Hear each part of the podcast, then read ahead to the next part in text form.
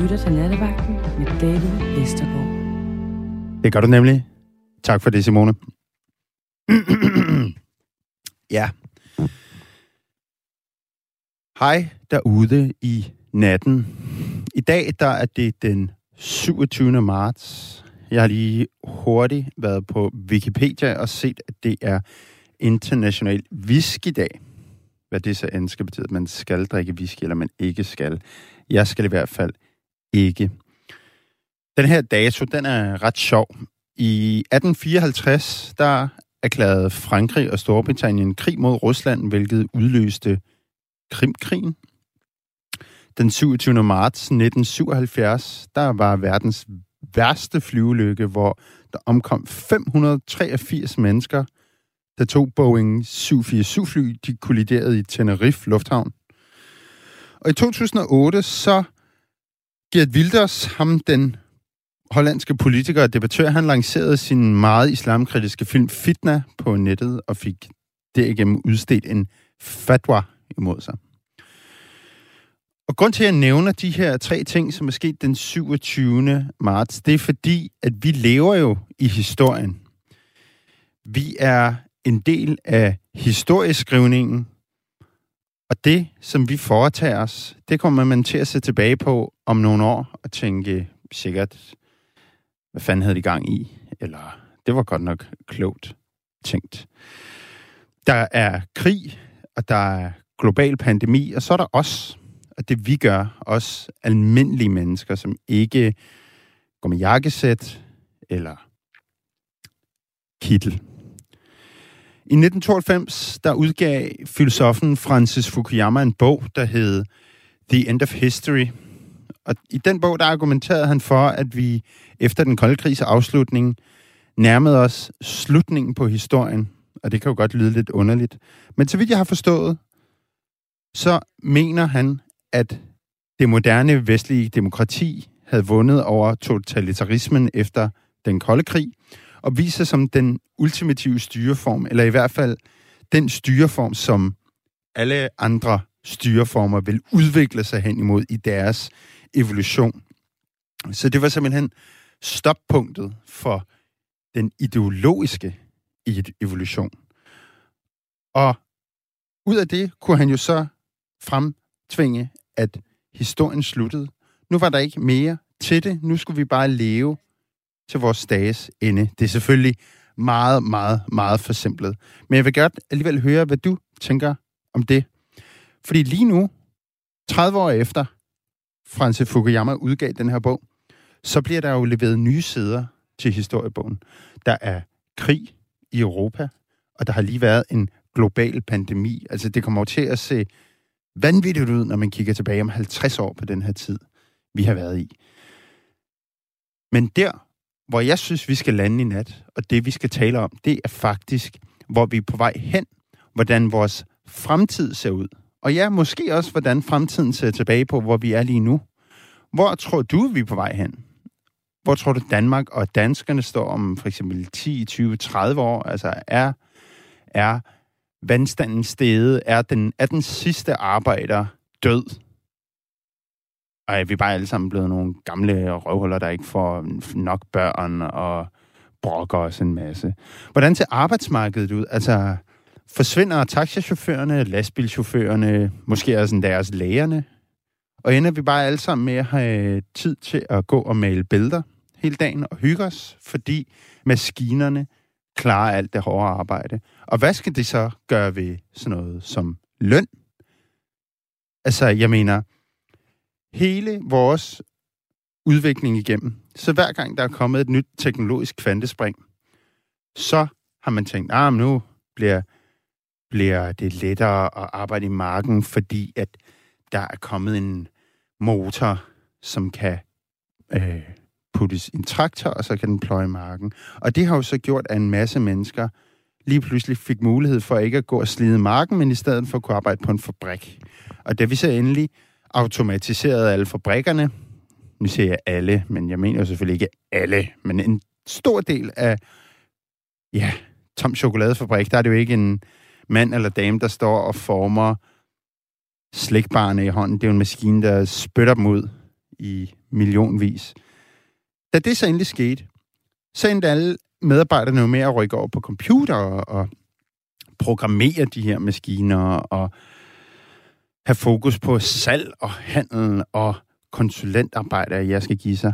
Men hvad så, når vi automatiserer det? Altså, hvad bliver det næste skridt? Kommer vi til at nå til et punkt, hvor det simpelthen ikke er mere arbejde, vi kan tage, fordi vi har automatiseret det hele? Altså, det er vel det, der er hele vores idé med den her teknologiske evolution. Vi skal gøre vores liv nemmere. De, den her kunstige intelligens, der skal laves, den skal jo gøre ting for os, som vi ikke selv gider. Men hvad er det så, vi gider? Altså, jeg kan godt lide at arbejde. Jeg tror, Simone, kan du godt lide at arbejde? Bare nik eller nej? Jo, det, hun kan fandme godt lide at arbejde. Hun smiler vildt højt og har store øjne. Øhm, jeg tror, jeg vil have rigtig, rigtig svært ved at lige pludselig at vide, at der er simpelthen ikke brug for at arbejde mere. Nu kan jeg bare læne mig tilbage og klap to gange i hænderne, og så tænder lyset, og så kommer min robotbutler og giver mig sko på, og så ja, kan jeg sådan set gøre lige, hvad jeg har lyst til. Men hvad er det, jeg har lyst til, hvis, ja, hvis jeg har så meget tid? Altså, det svarer jo til at gå og være arbejdsløs hele tiden, og det, dem, der har prøvet det at være arbejdsløs i lang tid, de ved i hvert fald, at det er enormt hårdt. Så hvad skal der ske? Hvad byder fremtiden på? Er du bange for fremtiden, eller ser du med glæde imod den? Er du pessimist eller optimist? Ender vi alle sammen med at drukne eller brænde op på den her klode, som bliver varmere og varmere? Eller, ja, ender vi med at finde en måde, hvor vi kan binde alt det her C O to? Det vil jeg rigtig gerne høre dig om, hvad du synes om det. Så jeg synes, du skal ringe ind til mig her på Nattevagten på Radio fire. Det nummer, du skal ringe på, det hedder syv to tre nul fire fire fire fire. Jeg siger det lige igen. syv to tre nul fire fire fire fire. Så får du min producer, Simone Vejlin, i røret. Lige fortæller hende, hmm, nå, men jeg vil godt tale om det og det. Det er fint nok. Så ringer hun der nok op, og så tager vi den derfra. Hvis du derimod bare vil sende en sms, så skal du gøre det til det nummer, der hedder fjorten fireogtyve. Og du skal starte din sms med at skrive R fire, og så mellemrum resten af din besked. Jeg tror, det koster almindelig takst. Det her, det er Nattevagten. Jeg hedder David Vestergaard. I studiet, ude i teknikken, Simone Vejlin. Vi taler om fremtiden. Og ja, vi kan også godt tale lidt om fortiden eller nutiden. Men jeg synes alligevel, vi skal tænke, hvad skal der ske i fremtiden?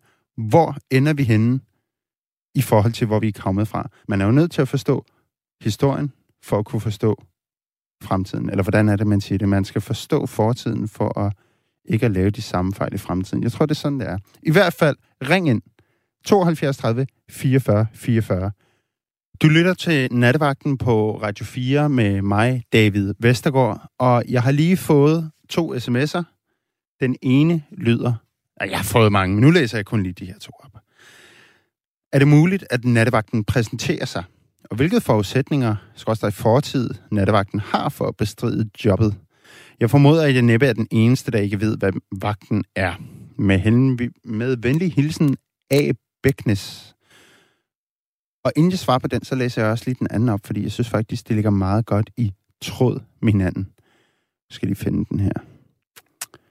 Hej David, hvad har du lavet, før du blev nattevagt? Hilsen Jørn fra Vejle.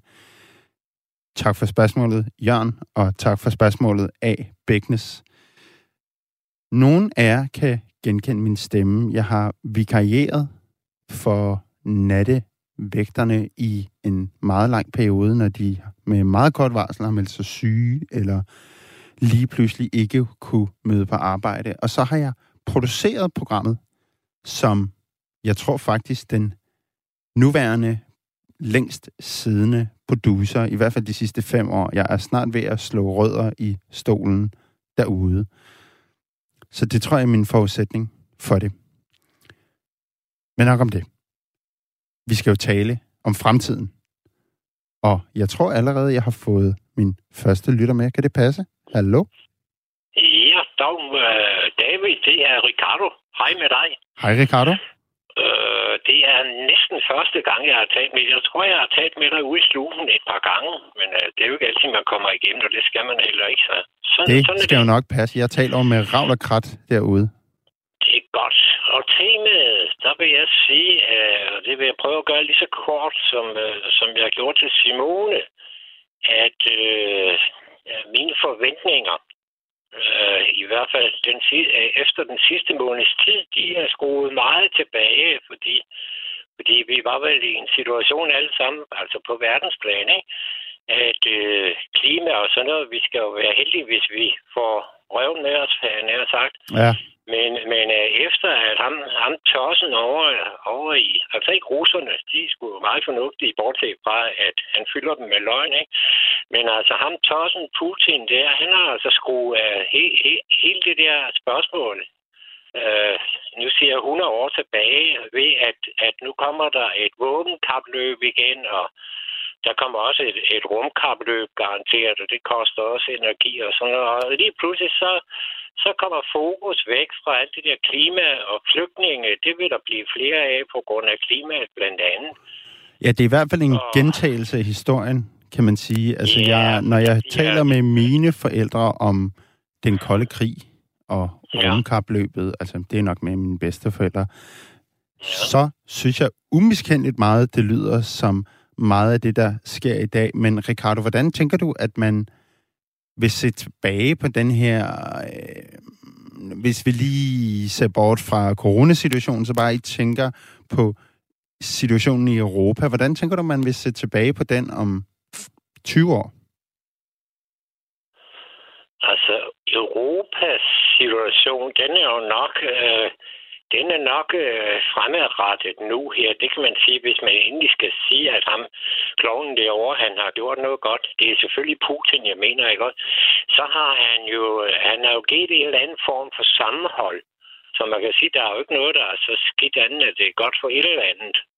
Ja. Øh, så, så jeg tror jo nok, at, at vi vil på en måde i Europa, øh, der vil vi nok holde lidt sammen. Vi vil også nok blive nødt til at blive lidt mere enige om at fordele, øh, hvad skal vi kalde det, flygtningebelastningen, for der vil jo altså stadigvæk komme noget. Og, og, og, men altså det, jeg synes, der er en skam, det er bare, at der vil blive brugt så mange ressourcer og ødelagt så mange ting på grund af, øh, ja, på grund af alt det der krig og alt det lort.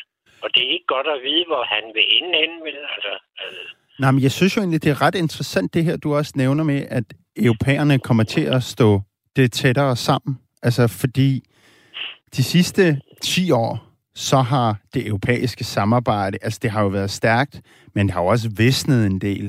Altså, så havde vi Brexit, og sådan som jeg har kunne forstå på mange af de mennesker, jeg taler med i mit liv, så virkede det da også nærmest sådan lidt, åh, altså hvis der skete en rigtig katastrofe, så ville alle landene nok stikke halen mellem benene og sige... Øh, Jeg ved ikke, en god engelsk måde at sige det på er every man for himself, altså.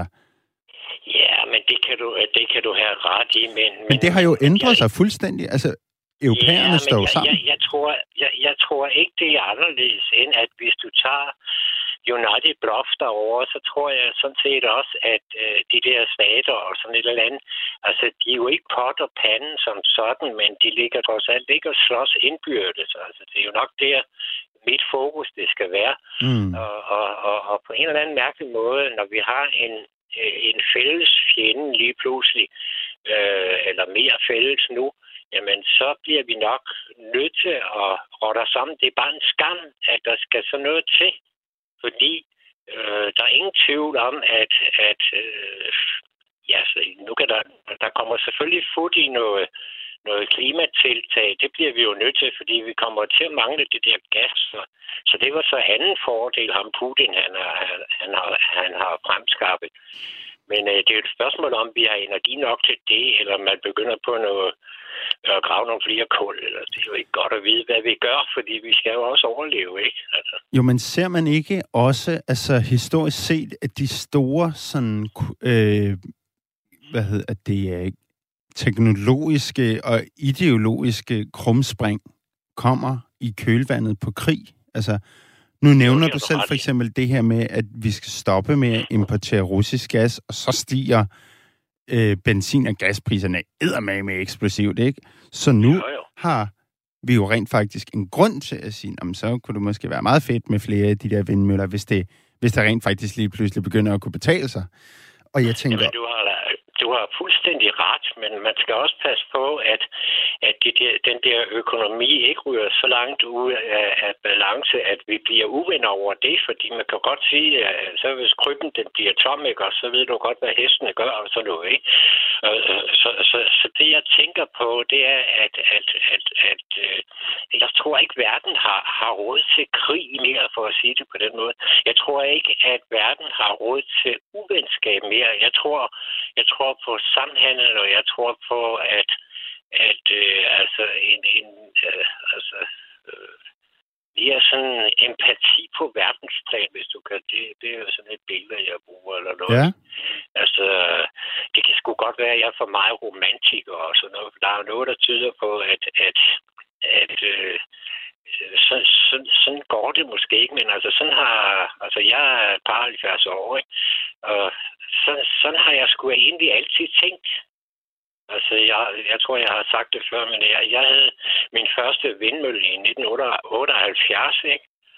Og ja. jeg har tænkt i sådan nogle, sådan nogle baner i stedet for, fordi altså hvis man kan gøre et eller andet, og noget, der er vedvarende og bæredygtigt, og altså ikke, ikke, ikke for at, at, at, at reklamere Enhedslisten som sådan, men jeg synes, at, at deres NATO-standpunkt, jeg synes, at det er meget fornuftigt, det de siger, men det er også et dilemma. Ja, det har godt nok været spændende her på det sidste med, altså i hvert fald i Enhedslisten har det jo virket meget som om, at øh, folketingsmedlemmerne for partiet står i skærende kontrast til baglandet. Altså, jamen, at, at jamen, baglandet... Ja, det, inden, det står i Enhedslistens vedtægter, at de er imod mm. NATO. Men jo. spørger man alle øh, folketingsmedlemmerne på borgen, så siger de jo, det er i hvert fald ikke tid til at pille det ned endnu. Og jamen, det er jo ret skærende kontrast til deres vælgere. David, sådan som jeg har opfattet det, det er vel bare, at de har erkendt, altså både fra toppen og til bunden, de har vel erkendt, at, at dilemmaer har jo ikke nogen løsning, fordi man kan godt sige, at, at, at, at hvis vi er NATO, så er vi nødt til, altså så, så er vi pisket til, til den ene side af dilemmaet, der hedder, så er vi nødt til at, at, at, at ruste op. Det er vi nødt til. Selvom, selvom i princippet NATO er, er, er så stor og, og så stærk, at, at, at vi tør ikke engang at bruge NATO jo. Altså, nej, men jeg synes også, det er, er lidt sjovt, det du siger. Jeg, øhm, hvis, fordi... hvis du og jeg har hver, hver, hver en kanon, der er så stor, at vi ikke tør bruge den, fordi vi udsletter hinanden, jamen, øh, så er der ingen grund til at købe flere kanoner. Altså, Ej, det, det er det, man øh, på offentlighedssprog kalder mutually assured destruction. Altså det her med, ja. hvis begge sider ja, har våben, ja. der, kan, ja. der kræver garanteret ødelæggelse, så... vil man aldrig affyre dem. Det er, sådan lidt, det er en lidt en uhyggelig tanke. Øh, men jeg kommer også til at tænke på, Ricardo, det her med, at... Øh, ej, hov, nu tabte jeg skulle lige tro, nu tabte jeg lige tråden, fordi jeg lige snublede på min stol. Det er min skyld. Jeg er så god til at afbryde. Så det er min skyld. Vi skal også have det lidt sjovt. Men, du finder nok den tråd. Men jo, jo, nu kan jeg faktisk godt huske den, fordi at, øh, du nævnte det her med blandt andet din vindmølle og din optimisme, og, og jeg synes, det er ret sjovt, fordi jeg synes, altså personligt, så er jeg egentlig ret optimistisk omkring fremtiden. Altså, hvis vi kigger på øh, sådan noget som Danmark, altså, der har aldrig været mindre kriminalitet, der har aldrig været mindre vold og me- mindre drab, og på verdensplan har der heller aldrig været mindre krig i verden, selv med den her nuværende konflikt i Ukraine. Altså, min pointe er bare, det går sgu udmærket. Og jeg tror nok, vi skal finde ud af det, men samtidig, men samtidig, så vil jeg da også sige, altså, jeg synes, det nuværende tale om fremtiden og med klima, den synes jeg er fuldstændig forfejlet. Altså, fordi sådan som jeg ser det, så er øh, klimaspørgsmålet og det her med, at vi alle sammen skal være grønnere, alle er med på den, så længe det er sjovt. Altså, Det, det, er jo, det, er jo, det er stadig sjovt, når man siger, at vi skal ikke køre i benzinbiler, så skal vi bare have en elbil i stedet. Men, ja, ja. men den rigtige løsning vil jo være at sige, jamen, så skal vi slet ikke køre i biler. Altså, det her med, altså vi får også tit at vide, øh, man skal spise mindre kød og mere grønt. Jamen, det er også fint, men så skal vi jo, hvis det rigtigt skal batte, så skal vi jo også stoppe med at spise bananer og avocado. Altså, så skal vi begynde at spise kartofler og korn, som man gjorde. Så batter det eddermame, ja. altså hvis det hele er lokalt, ikke? Forstår du Jamen, min tankegang? Der, der, jeg, jeg forstår det sagtens på den måde, at, at jeg heller ikke tilhænger af, at, at, at der er nogen, der er så rige, at de har råd til at rejse fem gange om året til Langbordistan og øh, først stå på ski og så få sol øh, langt sydpå og ditten og datten. Det, det er jeg ikke sikker på. Det kan da godt være om nogle år, hvis, hvis energi stort set bliver gratis, så kan det jo sådan set være lige meget. Men altså, øh, i den situation, vi har, der bærer vi os forkert. Og det har altså noget at gøre med også hele ulighedsdebatten og i det hele taget den store skade, at der er nogen, der er så rige, at for eksempel, ligesom Putin, han påstår, han, eller de er nogen, der påstår, han er verdens rigeste mand, at de har råd til simpelthen at og pisse på det hele. Mm. Det er fuldstændig lige meget, hvad det koster, og de er fuldstændig ligeglade med mennesker. Og, og han har ikke, øh, for lige at sætte mig ind i hans hoved, han har ikke en eneste fordel ved det, han laver i øjeblikket. Anden, en eller anden øh, fattigfornem, eller hvad fanden det hedder, stor, stormagts øh, sovjet øh, blok øh, idé, fordi altså hans, hans eftermæle, som sådan nogle ærgekat, de går efter, det er i hvert fald smadret, det kan man jo sige. Men det taler jo ret godt ind i emnet, Ricardo. Jeg stopper dig lige, Ricardo, for det taler jo ret godt ind i emnet. Hvad tror du, det ender med? Hvordan ser fremtiden ud i konflikten? Hvordan ser fremtiden ud for Rusland? Jeg er meget bange for, at At, øh, at, øh, at, at han bliver siddende, fordi han har en, han har en strategi, og han har muret sig, han har muret sig inde sammen med, med, med nogen, der er så ensport opdraget af K G B i gamle dage, og ting og sager, at, at, at han lever i en helt, helt anden verden end du og jeg, og han er tvunget. Den almindelige russer, som faktisk er en meget fornuftig mand. Altså mange af dem, jeg har været kendt en del. Øh, jeg har også øh, været på besøg derovre og lavet forretning og sådan noget. Du har været i Rusland? Altså, ja, ja, det er så mange år siden, men altså, jeg har da lige været en år. Hvor, hvor i Rusland har du været? Jeg har nemlig aldrig været der. Jeg vil vildt gerne høre om det. Sankt Petersburg. Vi solgte noget korn- og frøanlæg for, hvad hedder det, J E. Olsens enke. Og så, og så var der nogen, der kunne skaffe noget visum og sådan noget eller andet. Altså, det er mange, mange år siden. Hvor, så, hvor mange år er det siden? Er, ja, det skal jeg lige regne ud. Vi venter bare. Det er helt okay. Så kan jeg måske lige i mellemtiden sige, at du lytter til Nattevagten på Radio fire. Og jeg hedder David Vestergaard, og ude i teknikken sidder Simone Vejlin. Og nu kigger jeg lige på Simone og tænker, tabte vi lige Ricardo der? Det tror jeg, vi gjorde. Simone siger, han stadig er på. Ricardo, kan du høre mig? Det kan han ikke. Du er lige nødt til at ringe ham op igen. Nå. Vi taler om fremtiden, og vi skulle lige til at høre om Ricardos tur til Rusland. Der har jeg godt nok aldrig været. Det vil jeg virkelig, virkelig gerne opleve en dag. Jeg har fået tilbud om at tage til Moskva for nogle år siden, men der turde jeg ikke. Jeg tør godt nu, selvom ah, lige nu er det måske en dårlig idé. Øhm, man taler i teknologiske kredse, eller i sådan nogle teknikkredse, om det, der hedder den teknologiske singularitet. Og det betyder sådan set, at vi kommer til at nå et punkt, hvor man kan lave kunstig intelligens. Det har vi jo hørt meget om de seneste år, det her kunstig intelligens, men nogle forskere forudser, at man kommer til at kunne lave en kunstig intelligens, som er klog nok til at bygge på sig selv. Og ligesom en maskine, der kan reparere og opgradere sig selv. Og derfra, så vil det begynde at gå rigtig stærkt. Og det er ret interessant, det her med teknologisk udvikling. Altså fordi ser man på, ja, en tabel over, hvor mange patenter, der bliver taget, eller hvor hurtigt vi stiger i forskellige grader, så går det jo hurtigere og hurtigere og hurtigere, og nu er kurven efterhånden total lodret. Og med den her teknologiske singularitet, så bliver det kun endnu værre. Men nok om det. Jeg tror, vi har Ricardo tilbage. Kan det passe? Ja, ja.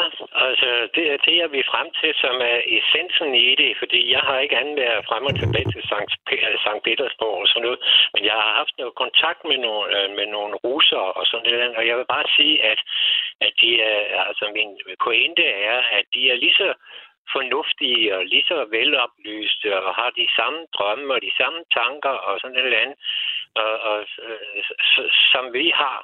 Og, og, og det der med samhandel og sådan noget, altså det, det jeg ville frem til, det var, at Putin, han tæver på alle fronter. Han bliver uvenner med hele verden. Hans eftermiddel, det er smadret. Og den der form for samhandel, fordi sådan er verden, altså. Det, det, det har jo givet meget fred i verden, at vi kan samle, eller hvad hedder det, handle sammen. Altså ja. Sagt på den måde, hvis du har jern, og jeg har olie, og vi kan bytte, så, så bliver vi sgu nok ikke ret meget uvenner, vel? Altså mm. nu er den stil, ikke? Mm. Og, og alle de der mekanismer, hvis man sætter dem ud af, af, af kraft, som Putin har gjort, så kan der i princippet ske, ske hvad som helst. Og jeg tror, Putin er på den måde, øh, ligesom da Hitler han sad nede i bunkeren. Altså enten så tager han sig af dage, eller også bliver han sgu skudt, og så, og så går det også af helvede til. Og, og, altså han har ødelagt simpelthen så meget, så vi skal gøre alt muligt for at rose, altså præcis som Biden har gjort i dag, rose russerne. Ja. Og så jeg ved ikke, hvad har Biden gjort? Jeg har sgu ikke lige fulgt med. Jeg har været i biografen. Nej, men han har været i Moskva, og så har, så har han sagt, at Putin, han, han bør simpelthen bare øh, gå tilbage, fordi, og så har han appelleret til den enkelte russer, men det gør jo ikke noget, fordi der ikke er ytringsfrihed. Så har han appelleret til den almindelige russer, og så sagt, så dumme er I simpelthen ikke, og I fortjener ikke sådan en idiot. I princippet er det, han har sagt, og nu har jeg oversat det til Ricardos sprog. Ja, men, altså, men, men, men, men jeg synes bare, at, at det er rigtigt, det han siger. Jeg er ikke sikker på, at det er klogt diplomatisk at gøre det, fordi øh, det er jo betinget af, at den enkelte russer, han kunne øh, både høre og se ham, og det er jo ikke sikker på, jeg, det er jeg ikke sikker på, at han kan. Nej. Det er det, der er problemet, og det er derfor ytringsfrihed og den der form for demokrati, som vi plejer. Altså, der, der, der er masser af mangler i vores demokrati, og så der er også meget ulig, ulighed i U S A. Altså, der, de, kunne, de kunne også vælge en idiot, ikke? Altså Trump, ikke? Altså, det er alle de der ting, der ødelægger verden, fordi vi har faktisk mange fornuftige mennesker sådan rundt omkring. Og... Ricardo, hvis jeg lige stopper dig. Øh, ja. Nu nævner du også alt det her med U S A og sådan noget, men jeg kunne godt tænke mig, at vi prøvede at tage den lidt mere lokalt. Altså, ja. Eller måske lidt mere nationalt, kan vi bare sige. Fordi ja. Nu siger du, du er omkring... Var, var, var du halvfjerds år? Ja, et par halvfjerds, ja. Okay. Altså, hvordan ser du den udvikling, Danmark har gennemgået igennem dit liv? Altså... lokalt og set øh, i Europa, selvom vi er altså kun en, en halv milliard i forhold til syv otte milliarder, ikke? Øh, så vil jeg sige, at Europa, jamen, der er jo ikke, der er jo ikke noget problem her, det synes jeg jo ikke. Øh, jeg, jeg synes, at Europa, hvis vi var en lille klode for os selv, jamen, så vil jeg være optimistisk. Okay. Men hvad med Danmark specifikt? Altså, hvor ser du, at Danmark er på vej hen? Altså, både politisk og økonomisk, og måske også menneskeligt. Altså, synes du, vi er, vi er på vej i en god retning? Øh, hvis vi også var, hvis Danmark var en lille bitte klode, så, så, så vil jeg også tro, at, at vi har også, vi er også kommet på ret, ret køl her. Det vil jeg synes. Men vi er jo dybt afhængige af alt muligt, og vi er jo, vi er jo ikke andet i fnuk øh, i verdens sammenhæng. Og sådan, eller hvis du tager, altså hvad sker der med Kina, hvad sker der med Indien, hvad sker der, når Afrika bliver øh, fire, fire gange så stort, ikke? Altså i befolkningen, og hvad sker der, og bum bum bum bum. Kan du prøve, øh, der... Ricardo, at sætte nogle ord på, hvad du føler i Danmark, der er blevet bedre med tiden? Jeg synes, øh, jeg synes, der er mange gode ting. Jeg synes, øh, vi har opnået en eller anden form for... Jeg går sådan meget op i lighed, ikke på grund af kroner og øre, men det er altså også noget med magt og sådan noget. Jeg synes, at, at øh, du kan ikke se ret meget forskel på, hvordan man Øh, altså, der er mange, der spiser sammen med, med chefen, han har sagt, og der, der er masser af, altså vi, vi er ikke lige som sådan, og det behøver man heller ikke at være, men vi er ikke, øh, der, der, der er mange gode ting, hvor, hvor folk er begyndt at bare være mennesker. Mm. Ja. Jamen øh, altså, ved du hvad, Ricardo, jeg synes nemlig, det er ret sjovt, fordi Øh, til dagligt, så studerer jeg i London lige i øjeblikket. Jeg er lige hurtigt hjemme på ferie, og kan tage den her vagt, faktisk. Og London er nemlig en ret sjov by, fordi altså, jeg, jeg vil våge den påstand, at middellevestandarden i London er lavere end i København.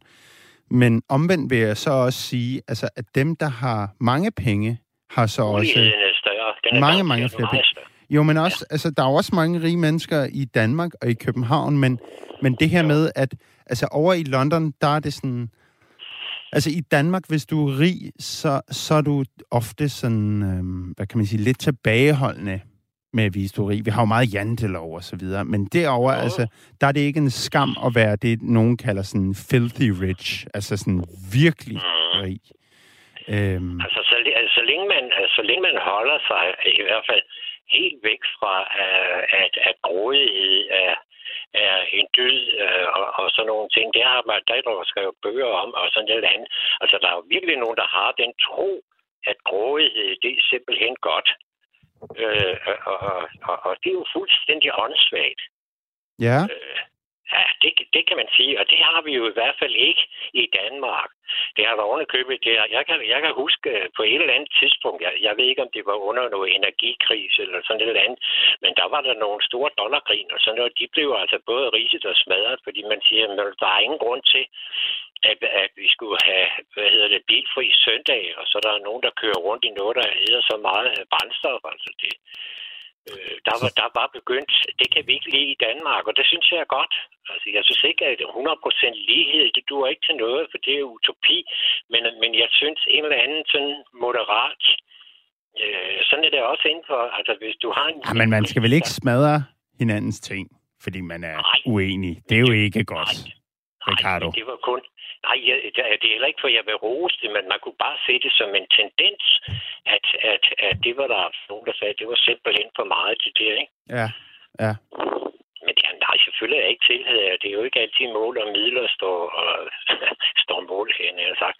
Det har du fuldstændig ret i, altså man skal jo ikke. Og, men, men, men, men, men, ja.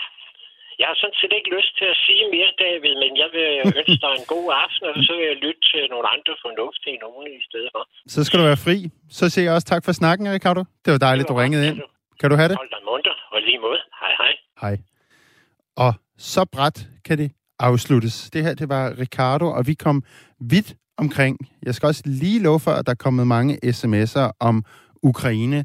Jeg læser dem alle sammen, men jeg læser ikke så mange af dem op. Jeg har dog fået en sjov en her, der lyder sådan her. Efter sociale medier har lavet indtog, der er alle folk de klogeste og har travlt med, hvad alle andre gør. Fremtiden er, hvad du gør den til. Og det er også noget, jeg godt vil tale om. Hvordan føler du, at sociale medier har påvirket ikke bare dit liv, men med vores liv? Og hvor er det på vej hen? Altså, jeg har lidt en idé om i mit hoved, at altså ungdommen lige nu, som er ufattelig, ufattelig sovset ind i sociale medier. Jeg har lidt en idé om, de får en opvågning og ender med at synes, det er ret ydt, og det kun bliver pensionister, der bruger Facebook. Jeg kan i hvert fald se flere og flere unge mennesker, der slet ikke bruger Facebook. Simone, bruger du særlig meget Facebook? Hun siger, nej, det gør hun ikke. Det gør jeg jo faktisk heller ikke rigtig selv. Det er blevet. Facebook er sgu blevet sådan lidt boomeragtigt. Ja. Klokken den er nul et toogtredive, og du lytter til Nattevagten på Radio fire. Vi sender de næste otteogtyve minutter om mig, og jeg hedder David Vestergaard, og sammen med min producer Simone Vejlin. Vi taler om fremtiden, og Niels, hvad er dit bud på den? Ja, lad mig sige det sådan, at så, sådan som tingene står lige i øjeblikket, der, der er det jo ikke den, den nemmeste opgave at få, jo. Er det ikke det? Og spå om fremtiden. Fordi ah, okay, ikke at spå om den, men jeg tænker, er udsigterne egentlig ikke okay?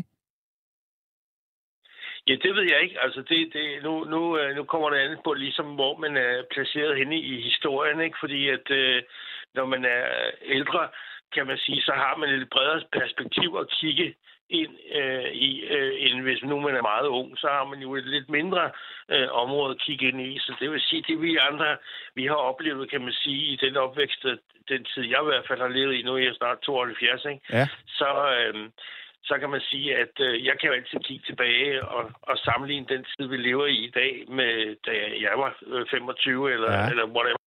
Og, og, og så kan jeg jo selvfølgelig godt se nogle, øh, nogle forskelle måske, som, øh, og andre ting, som selvfølgelig så måske er blevet bedre. Ja, må, jeg så ikke, må jeg så ikke spørge dig, Niels, hvad er blevet bedre? Ja, jeg tror, vi har, vi har generelt fået en, en, en bedre øh, levestandard, hvis man kan sige det sådan. Altså bedre muligheder, både med hensyn til uddannelse og, og mange flere ting øh, at vælge mellem på hylderne og, og, ja. øh, og så videre, så videre. Altså der, der er jo sket en, en enorm, øh, en enorm fremskridt på masse områder, hvor vi er blevet dygtigere og klogere og kan meget mere, end man selvfølgelig kunne for halvtreds år siden. Ikke? Ja. Sådan, sådan har udviklingen været. Men om vi som mennesker er blevet lykkeligere, eller føler os, øh, hvad skal man sige, føler, at vi lever et bedre liv, end man gjorde der øh, før i tiden. Øh, om, om vores sammenhængskraft og vores fællesskabsfølelse har fået et knæk, om vi har nok i os selv, om vi er blevet mere egoister, øh, kan man sige, øh, at den udvikling, vi har været igennem, om hækken er blevet lidt for høje mellem husene, om folk taler for lidt sammen med hinanden, og har interesse for hinanden. Det, det, det sætter jeg så lidt spørgsmålstegn ved, om vi, at vi har fået det bedre på den måde. Ja, klart. Men, men med hensyn til, til det, som vi lige pt. Fremadrettet slås med, hvor vi jo ikke er færdige med, med coronakrisen endnu, som vi har snart fra fornøjelse af, vi kører snart på tredje år, ikke? Og, ja, det skulle og, være, være lidt og, kedeligt, ikke? Jo, det har været meget kedeligt, og, og også det der med, at man ikke rigtig ved, hvad fanden man næsten skal stille op med det skidt, øh, og om det eventuelt muterer igen, og vi kan starte forfra på den historie. Og så har vi jo selvfølgelig hele klimakrisen med, med vi skal have løst, øh, hvordan, hvordan, hvordan vi nu forklarer mm. det, og, om vi er for sent ude eller hvad, og hvad det får konsekvenser for de unge, der så skal leve, øh, kan man sige, de næste halvtreds til hundrede år. Med det, øh, og, og slås med det. Og så er der selvfølgelig alt det der med biodiversiteten, som vi også er bange for med hensyn til øh, uddøelse af flere arter, som, som også er bekymrende. Og jeg skal lige love for, at du får malet fanden på væggen, Niels. Jamen, det, det, det er bare for ligesom at skitsere, at, at, at der er mange forskellige fronter, øh, som, øh, som har med fremtiden at gøre. Øh, og nu ikke øh, det sidste nye skud på stammen, det er den her forfærdelige krig, Putin har startet i, i Ukraine, ikke? Som, som selvfølgelig alle er bekymret for, øh, hvad, hvad det kan udvikle sig til, øh, og så videre. Så, så man kan sige, fremtidsperspektiverne er jo mange og, og meget forskellige, og jeg plejer at sige sådan, at øh, når, man er, når man er blevet født, har fået øh, oplevelsen af at få lov at have et liv, og, og, og, og få lov at og, og, kan man sige, komme i Tivoli og prøve de forskellige forlystelser, der er her i tilværelsen, og muligheder for at vælge, jamen, øh, så har man, synes jeg, bare været skide heldig, og, øh, og det skal man da bare sige tak for hver eneste dag, og derfor er det vigtigt, at man er til stede i nuet og lever, øh, kan man sige, øh, og ånder øh, hver eneste dag. Ikke? Jamen, ved du hvad... Ved du hvad øh... Niels, så tror jeg lige, at jeg spørger dig om det samme, som jeg spurgte Ove om det her. Tror du, at den næste generation kommer til at føre et dårligere liv end din generation? Øh, nej, det, det, det er ikke nødvendigvis, fordi øh, den nye generation, der kommer nu, øh, de har ikke den, det referencepunkt, som vi andre har, hvor de kan se tilbage. De er jo startet et andet sted, og er vokset op øh, med nogle andre, hvad skal man sige, en anden virkelighed, øh, end tænker den, du, at, tænker du, at de ikke ved, hvad de går glip af? Det er klart. Altså, du kan jo ikke... Du kan fortælle folk om, hvordan det var i gamle dage, og hvor lidt der var at se på, hvor der kun var et program i fjernsynet, og så videre, så videre. Da alt det startede, og man startede med at få en telefon, og trække og slippe på toilettet og sådan noget. Altså, det, det er jo klart. Det er jo måske meget sjovt at høre om, men hvis ikke man selv har været i det, og har oplevet det, så tror jeg sgu, det siger folk ret meget. Ligesom hvis du skal sætte dig ind i, hvordan det var at leve her under anden verdenskrig. Altså det er der jo også mange af os, der har vokset op, som er, som er anden verdenskrigsbørn, kan man sige, efter krigen. Der har jo hørt en masse om, og historier og alt muligt. Men øh, det er jo ikke noget, vi har kunne mærke på vores krop, hvordan det har virkede vel. Nej, men altså Niels, det er bare fordi, jeg kommer til at tænke lidt på, jeg tror det var filosofen Aristoteles, som for mange, mange, mange hundrede år siden også sagde, alting var bedre dengang jeg var dreng. Altså, du ved, ja. At det, altså, det er lidt noget, det er lidt noget, jeg føler, der går igen. Altså det her med, alt var bedre i gamle dage, hvis du forstår. Og det, og det tror jeg bare ikke, det var. Altså, jeg, jeg Ej, godt... det var det da heller ikke. Altså, øh, men jeg tror bare, at øh, nogle gange, så hvis du har fat i, i, i, i sådan nogen som mig, øh, og den, den tidligere lytter, du havde ja, Ove, ja. Øh, som var lidt sur på computer og ikke rigtig interesseret sig så meget for det, jamen, så er det klart, så er det ligesom om, at man står med hælene i jorden og siger, ej, ved du hvad, lad mig bare få mine kontanter tilbage, og, og bankpersonalet, som du sagde, man kunne gå ned og sige, så altså, jeg, jeg savner da også alle de der ting, øh, at der er personale på tankstationerne, så jeg, jeg, jeg voksede op med det der, jeg, jeg synes, det var, der var liv, og der var nogen, der kunne spørge om ting, der vidste noget, og altså, jeg, jeg synes fandme, det bliver for, ja, det bliver for kedeligt, altså simpelthen, øh, mm. og, at være til, når du skal alt det derfra, og til sidst bare køber dine ting over nettet, og så kommer der en eller anden med en kasse, ikke? Altså, det, det, det virker bare som om, at det bliver utroligt trist og kedeligt. Om det så er den grund, vender tilbage igen, det ved jeg ikke. Jeg har fået en sms, Niels, der lyder sådan her. Spørg Niels, hvor han vil slå på tromme for fremtiden, hvis der er noget, han vil lægge særlig vægt på. Nå, nu tror jeg, at der blev hensyn til, at jeg faktisk spiller trommer. Okay, gør du det? ja, ja, det har jeg gjort i mange år. Fedt. Men, øh, men øh, hvad sagde det nu? Øh, det ved, altså, hvad, hvad jeg ville slå på trommen for? Ja jeg, ja, jeg ved heller ikke helt, hvad lytteren mener, men jeg tænker, at der er noget, du er, har særligt fokus på med hensyn til, hvor, hvad kan man sige, hvor vi er på vej hen. Ja, altså, jeg, jeg, jeg taler jo meget om den her form for øh, sammenhængskraft og, og fællesskabsfølelse, og at vi er her sammen, og vi har brug for hinanden, og vi skal hilse ja. på hinanden, og vi skal vide, hvad fanden folk hedder, og vi skal hilse på dem, vi bor i blokke, og, og er i nærheden af, og, og så videre, så videre. Vi skal øh, sige hej til folk, vi møder på gaden, vi får øjenkontakt med dem, give dem en smil, og øh, snakke med dem, når vi møder dem i, i centret, og, og sige goddag, og skal I hjælpe dig med den der dåse, du ikke kan nå, eller altså være lidt mere øh, ops på, at vi er her sammen med hinanden. Mm. Men altså, ja. Og så starte der, ikke? Jamen, altså, det er ikke for at slå det ned, Niels, men jeg tænker, altså, jeg har sådan... som når jeg går på gaden, jeg synes sgu egentlig, folk opfører sig generelt meget pænt og venligt over for hinanden. Altså i hvert fald, der var jeg på.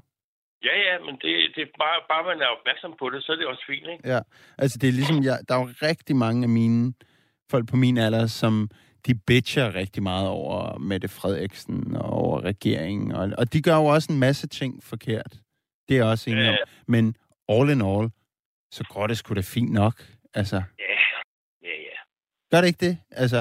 Jo, jo, det, det, det er helt fint. Det, det er bare fordi, at når man får så meget information, øh, som man jo får både på nettet og i radioen og alle vegne i dag, så er man jo meget mere opmærksom på, hvad der foregår omkring en, end man må bare, måske var før i tiden, hvor, øh, hvor man måske ikke fik så meget øh, information. Mm, mm. Ligesom om, at vi, at vi skal følge med i det hele og rumme det hele, og jeg ved ikke, om det er det hele, vi har lige godt af. Nej, det, det, det tror jeg sådan set også, du har ret i. Og det er jo også, altså, der er jo en sjov... Altså, det er jo ret sjovt det her med, at vi har aldrig levet i et mere, et, en mere fredfyldt tid. Altså, der har aldrig været mindre vold og mindre krig i hele verden, men rigtig, rigtig mange mennesker, de går og føler, at det hele bliver værre og værre og værre. Fordi nu hører vi jo om alting, ikke? Altså, du kan jo ikke... Altså, se, selv en, øh, en, øh, en bondemand, der er skide ligeglad med... hvad der foregår i nabobyen, ved, hvad der foregår i, i Ukraine, ikke? Altså nærmest minut jo. for minut. Jo, det er øhm, rigtigt. Og det er, jo, det er jo ret vildt, altså den her, nogen kalder det også informationens tidsalder, ikke? Altså. Jo, men jeg tror, jeg tror bare heller ikke, altså vi, vi nu, nu snakker I også før om det der med de unge, der, der lider af angst og, og, og stress, og jeg ved sgu ikke hvad, mm. og, og, og jeg tror, at det er, det er en meget... vigtig medvirkende årsag, netop at den der forholden sig til alt muligt, altså, som jo ikke kan, altså det, det kan hjernen ikke sortere, altså det ryger ind det hele, ikke? Ja, ja, ja, altså det er, man tager det hele ind.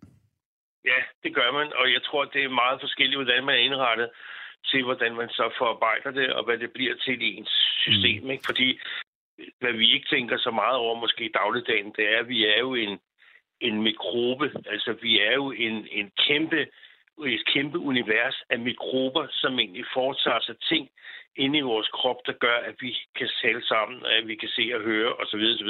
Det er jo ikke noget, vi tænker så meget over i dagligdagen. Men, men når du lukker op for sådan en menneskekrop og kigger ind i den, så tænker man, hold nu kæft, altså. Jeg ser jo kun overfladen. Jeg ser jo kun ansigtet og øjnene, og hvordan jeg ser ud, og hvordan håret sidder, mm. og sådan noget. Men vi tænker ikke på alt det, der foregår inde i vores krop, som, som, som vi jo ikke forstår noget som helst af, ligesom vi ikke forstår, hvad universet er, hvorfor kuglerne hænger herude i rummet, og hvor det er uendeligt, og milliarder og millioner, som vi snakker om før. Altså, der er jo, der er jo ting, hvor, hvor, hvor, hvor grænsen går, altså hvor man siger, nu må du stoppe, det, det, det, kan, det kan jeg slet ikke rumme det. Ja, ja, altså det er jo også kun... Er det fyrre procent af ens krop, der er ens egne celler? Resten er jo alle mulige andre bakterier og organismer ja, og sådan noget. Muligt. Altså, det er helt, og det er så interessant. Altså, det, det er helt vildt, altså, hvor, hvor, hvor fantastisk, når folk man, altså, hvis man begynder at forstå, hvordan at det, tingene fungerer, altså hvordan at, at alle de der impulser, elektriske ting op i din hjerne, de sørger for, at du kan løfte fingre, når du skal, og du går på dine ben og sådan noget, ikke? Men at vi ved alt det, og lærer mere og mere om det, det er jo også en konsekvens af fremtiden, ikke? Altså, ja, ja. At vi bliver, vi bliver jo klogere, som vi laver ja. teknologiske spring. Altså, jeg kan se nu, så man jo... Nu, nu kan man jo lave... Altså, øh, hvad kan man sige? Vi er gået væk fra at, at lave proteser. For eksempel mm. hænder, som bare er sådan en... en eller anden metalklo, som hvis man er meget færd med den, så kan man gribe rundt om en kop. Nu kan du altså sætte elektroder på hovedet og måle spændingen, der gør, at du rent faktisk kan knytte en øh, robothånd. Ikke? Altså, det er jo ja. så vildt, og så, ja. og så fedt, tænker jeg også. Altså, det er da så, det er da, ja, ja. Det er så dejligt. Hvis, hvis du lever i... i altså Ja, ja, og vi har også forskellige interesseområder øh, selvfølgelig, øh, øh, og derfor, hvis man interesserer sig for sådan noget, så, øh, som, som er det specielt øh, område selvfølgelig, så er man jo fuldstændig besat af, at, øh, hvad robotter de kan i dag, og hvor, hvor, hvor, hvor dygtige de er til at, at, at skære og operere osv. osv. De ryster ikke på hænderne osv. osv. Så, så der, der, der sker der nogle helt fantastiske ting, som... Ja, som er utroligt, at vi som mennesker kan finde ud af at lave, altså bare den udvikling, der har været med, med bilerne, ikke? Altså, hvor, hvor, altså at, at, de, at de bliver så teknologisk også med computer og ting og sager, øh, der kan alt muligt i forhold til de biler, der var, da jeg var mekaniker der for halvtreds år siden, ikke? Hvor du havde rodesving, og du skulle have roden op og ned, og hvor du havde en knap, der skulle hive i, hvis det skulle have lys og sådan noget. Ja. Altså, Det, det, vi, vi tager det jo bare som selvfølgelig noget, som vi pludselig lynhurtigt vender os til, at nu er det sådan. Men, men, men når du har været med i den her udvikling, så, så bliver du selvfølgelig meget overrasket over, dels hvor hurtigt det er gået, men også alt det, de, som du siger, alt det, man kan i dag. Ikke? Jo, altså, men, men, men jeg, jeg, jeg føler også bare lidt, at folk måske nogle gange glemmer, at der er jo, også, der er jo virkelig folk, der drager nytte af de her gode ting. Ikke? Altså for eksempel, at man kan... at det er blevet så meget nemmere at screene for kræft, eller det er blevet så... Ja, man kan lave bedre proteser og sådan noget, hvis vi bare taler i den medicinske verden, ikke? Altså, jo, jo. At det hjælper jo en helvedes masse mennesker, altså... Ja, ja, og, og, og vi får øh, forlænget vores, øh, vores liv jo øh, gevaldigt i forhold til, hvor længe man for eksempel øh, gennemsnitslivet var, alderen var for halvtreds år siden, så kan man sige, så har vi måske lagt tyve år til nu her i det er jo helt vildt. Og, øh, det er jo helt vildt. Det, Det er, ja, men det er helt fantastisk, og det kan være, at det bliver endnu mere. Men, øh, men, men altså, så må man jo omvendt så sige, at hvis du kigger på, på jordens befolkning som helhed, og så siger, at nu er vi jo snart hvad, ni milliarder eller otte milliarder, jeg ved ikke, hvor mange vi er, men, men, øh, men, men, og de skal alle sammen have mad og, og have noget at drikke osv.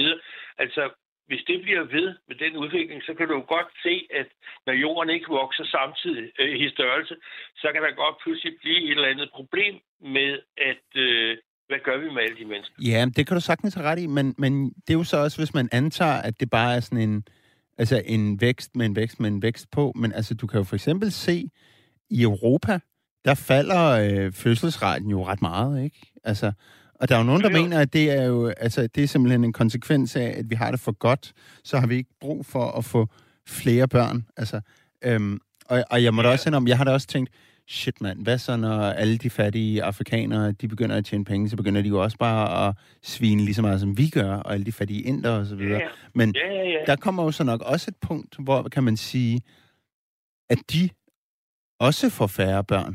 Altså, så det kan jo godt være, at vi når til et punkt, hvor, hvor at, øh, befolkningstilvæksten sådan rimelig meget udligner sig selv. Altså, det synes jeg da ja, er en altså, spændende kan... tanke.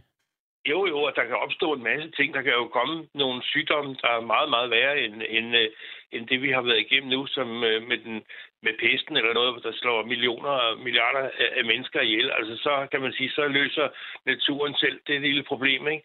Altså, der, der kan jo ske... Det er et kynisk øh, synspunkt, men øh, jo, du har jo ret. Nå, nej, men, men, men, men, men, øh, men når du kigger på det på den måde, så er det klart, så er der mange faktorer, der pludselig dukker op til overfladen.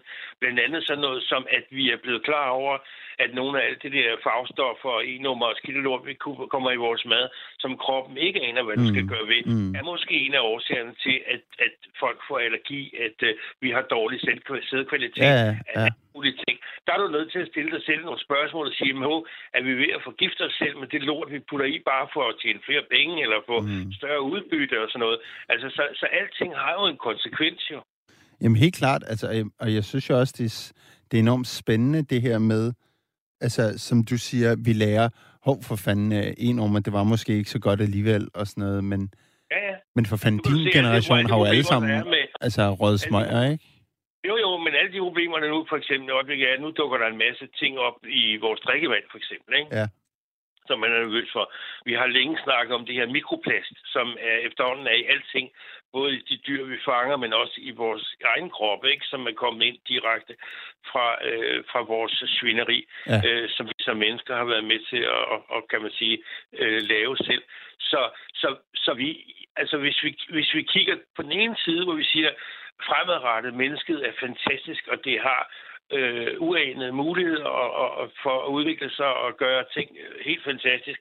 Men i den anden ende, når du så vender mønten om og kigger på, hvad det har haft af konsekvenser, alt det vi så har opfundet, alt det vi har gødet med, alt det vi har, har øh, i, i, i udviklingens navn sagt, det var skide godt. Det har jo altså haft nogle katastrofale konsekvenser i den anden ende, som vi nu slås med, ikke? Jo, klart. Så det er jo klart, det er jo, det er jo svært at, at, ligesom at sige, at det hele har været en, en stor succes, og mennesket er fantastisk, når man kigger på, at, at de menneskeskabte problemer, vi slås med i dag, og som vi prøver på at finde løsninger på, altså, jeg vil ikke sige, at vi kunne have undgået dem, så skulle vi måske have blevet i hulerne og oppe i træerne, ikke? Men, men, men, men at den udvikling, den har en pris, og spørgsmålet er bare, når man kigger det store billede, om man så vil vurdere at sige, at noget skulle vi måske have lavet være med. Vi skulle måske ikke have haft så travlt med at komme derud af øh, og, og, og, og bare hælde på og, og svine og gøre ved. Så havde vi måske været nogle problemer foruden i dag. Altså nogle gange, når man får en idé og gerne vil lave et eller andet, så skal man altid huske at spørge sig selv, er det, er det noget, vi skal gøre, eller er det noget, vi, vi burde lade være med? Fordi det har ikke rigtig nogen gang på jord, vel? Mm. Fordi det har nogle konsekvenser, ikke? Jo. Altså, og det, det, er jo, det er jo det, som vi startede med at snakke med i dag, med de her atomvåben, som folk er skide bange for, fordi de har nogle øh, forfærdelige konsekvenser, hvis folk begynder at smide det i hovedet på hinanden, og, og alle de der kemikaliestoffer, de går og finder ud af at producere, som kan slå folk ihjel af helvede til, ikke?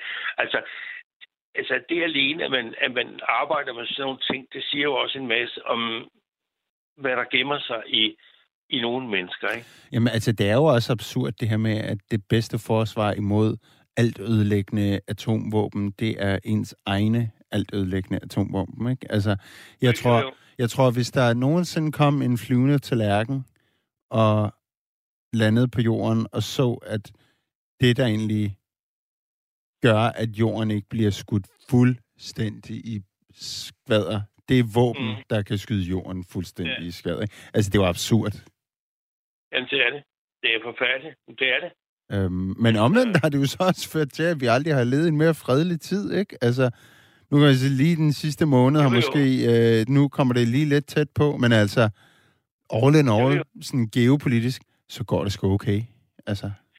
Men jeg synes også bare, altså nu, at det, det vi snakker om i dag, jeg synes da bare, at man skal, at man skal have et håb og et ønske for fremtiden, at de nye generationer, de er meget mere fokuseret på måske at, at få nogle af kerneværdierne tilbage. Netop det der med, med at, at vi snakker med hinanden, og vi er mere sammen med hinanden, vi er mere opmærksomme på hinanden og hjælper hinanden øh, på kryds og tværs. Øh, og, og Jamen, jeg, synes også, altså, jeg synes også, jeg ser ungdomsgenerationerne være ret sådan, de er sgu ret løsningsorienterede. Altså, ja, ja. Og der er sgu mange...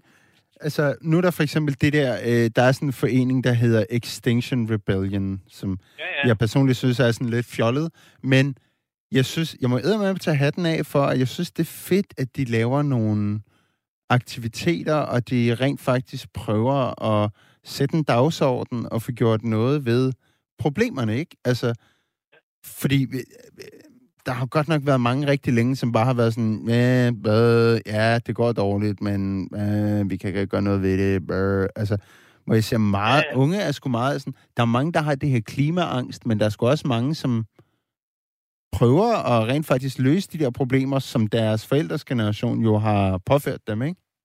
Jo, jo. Men det, det, og det, det kan jeg godt forstå, at, at, at se det i bagspejlet, øh. Fordi jeg jo også er en generation, hvor vi røg alle sammen, og hvor vi drak bajer og klappede pigerne i røven og sådan noget, altså hvor inden at det blev øh, øh, en uskik, ikke? Men, men, men, øh, men, men vi, vi tænkte jo ikke over, hvor, altså, hvor farligt det egentlig var, eller hvad det kunne have af konsekvenser, fordi det, det var bare en del af hverdagen, ikke? Jo, præcis. Ja. Øhm, og, og, og det er jo også det, der er ret sjovt, fordi at nogle af de unge generationer burde jo egentlig have et et stort had imod de ældre, ikke? Altså, fordi det er jo for fanden, det er jo for fanden jeres skyld. Altså. Ja, ja. Det er jeg ingen tvivl om. Vi, ja. har, vi har levet i sus og dus og bare derudad, øh, og det er først nu, at vi bliver klar over... Altså, det er det mig, der betaler man, regningen, ikke? Jo, jo, lige nøjagtigt. Men altså, som regel, så er det også sådan, at du ved ikke, hvor, hvor, hvor ondt det gør, øh, før du selv har lagt hånden på pladen, vel? Nej, og det er jo også det, altså, hvor, altså i rigtig, rigtig lang tid, så har der man jo også tænkt det der med altså, sådan, et drivhusgas, ikke? Whatever. Altså, det virkede jo heller ikke så farligt, indtil man rent faktisk nej, fandt nej. ud af, at det var farligt. Nej, nej, nej. Ozonlager og ting og sager. Ja, ja det, det, det, det synes jeg til gengæld er lidt sjovt, det der med ozonlaget, fordi det var man jo ret hurtigt til at rette op på. Var man ikke det? Altså... Var det ikke det i firserne, at de fandt ud af, at det der, man putter i sådan nogle øh, trykdåser, det var det, der var så dårligt for ozonlaget? Jo, jo, jo. Men altså, nu er man mere bange for, at, at øh, du ved, permafrosten, og den skal forsvinde. Ja, ja. Fordi ja. Den kan lave helvedes ravage med det der. Øh, men, men, og det kommer i, med, med hensyn til opvarmning og sådan noget, ikke? Altså, jo. At man er bekymret for, at, at, at det laver noget, noget gang ind. Men altså, der er jo ikke andet at gøre. Altså, vi skal jo gøre det, vi hele tiden har gjort. Altså, vågne hver dag, trække vejret og, og se solen skinne og høre fuglene synge, og så håbe det bedst, fordi altså, menneskeheden er med, med en svær størrelse at styre, altså. Mm, helt klart. Det er det. Men, øh, men jeg håber som sagt, at, øh, at øh, alt går, som det skal, og alle de unge mennesker, som nu skal leve de næste halvfjerds, firs, hundrede år, hvad vi er, altså, at de øh, får et, et, et tåligt liv, som øh, bliver fyldt af... af succes og, og glæde og, og masser af gode oplevelser, fordi det, det kan jeg ikke sige andet end for mit eget vedkommende. Det har jeg jo været utrolig begunstiget af at have fået, så, så, så jeg, jeg har ikke rigtig noget sådan, jeg kan, altså, jeg kan, jeg kan sige, at det, det manglede jeg, eller det fik jeg ikke lige gjort, eller det ville jeg ønske, jeg havde haft mulighed for, fordi at, øh, ja, der har jeg bare været skide heldig. Og det er måske et meget godt sted at slutte endelig. Ja, det synes jeg. Fordi okay. at, øh, Vi, vi er vores egen, øh, hvad skal man sige, styrmand på, på skuden, ikke? Og, øh, og livet går op og ned, det gør det for alle, og derfor så må vi prøve at, at, at arbejde os igennem så godt vi nu kan, for at få det bedst muligt ud af det, ikke? Klart. Det er godt. Jamen, Men, så må øh... du have en god dag. Tak, Niels. Der er også øh, to minutter tilbage, så øh, ja, det er nok meget godt tidspunkt at runde af på. Tak fordi ja, du ringede. Ja, velkommen. Hej nu. Hej. Ja, det var Niels. Vi har lige fået en sms, der lyder sådan her. Nu må I fandme stoppe. Det gør vi også nu. Der er to minutter tilbage. Vi har talt kun med gamle mænd i dag. Og mig, den unge mand. Jeg skal i hvert fald sige tak til Ricardo, Ove og Niels. Og øh, jeg er på igen i morgen. Jeg er ikke helt sikker på, hvad emnet skal være endnu, men øh, det må vi finde ud af. Det er Gabriel, der er i teknikken der. Jeg hedder David Vestergaard, og jeg vil ønske jer en rigtig god nat.